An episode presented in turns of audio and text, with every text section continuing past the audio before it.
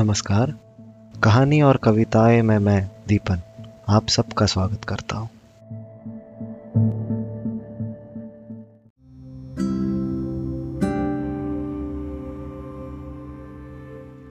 एक समय की बात है।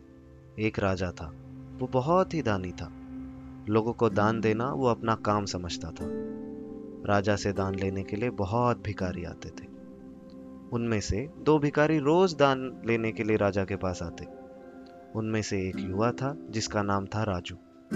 दूसरा भिखारी एक बूढ़ा था, जिसका नाम माखन था। वो रोज दान लेने के लिए राजा के पास आते। इसलिए राजा को भी उनका नाम याद हो गया था। अब राजा उनको उनके नाम से बुलाता था। ऐसा करते करते छह महीने हो गए। राजा जब भी दान देता, युवा लड़का जिसका नाम राजू था वो दान लेके बोलता, राजा जी, आपका धन्यवाद। आप बहुत दयालु हो।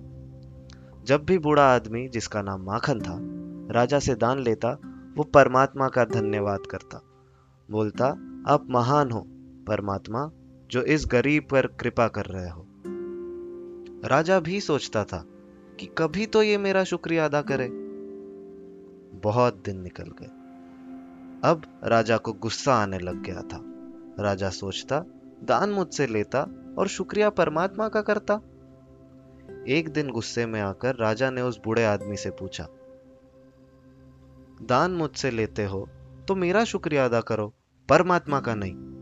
बूढ़ा आदमी बोला, राजा जी, परमात्मा ही सबको देता है।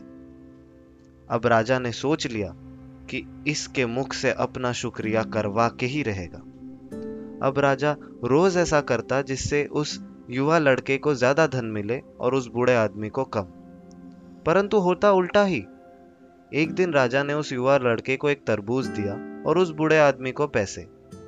रामू सोचता रहा कि मैं इस तरबूज का क्या करूँगा। उसने वो बेच दिया और पैसे लेकर घर चला गया।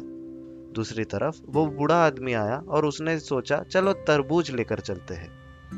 उसको वही तरबूज मिला जो राजू बेच के गया था। बूढ़े आदमी ने तरबूज काटा तो उसके अंदर से सोने के खूब सारे मोहरे मिली, जिससे वो अमीर बन गया। अगले दिन राजा ने देखा कि सिर्फ़ राजू ही भीख के लिए आया। राजा ने इसका कारण पूछा तो राजू ने बताया कि राजा जी कल उसने एक तरबूज बाज़ार से लिया। काटने पर उसके अंदर से सोने के खूब सारे मोहरे मिले, जिससे वो अमीर बन गया। अब उसको भीख मांगने की ज़रूरत नहीं। राजा सब कुछ समझ गया। अब राजा की भी समझ में आ गया था कि देने वाला परमात्मा ही होता है। उन्होंने कोशिश की कि राजू अमीर बन जाए, परंतु हर बार उल्टा हो जाता था। दोस्तों, हमें भी यही सीखने को मिलता है कि जो कुछ देता है वो परमात्मा देता है। हमें उसे शुक्रिया अदा करना चाहिए, क्योंकि जो हमें मिला बहुतों को वो भी नहीं मिला है।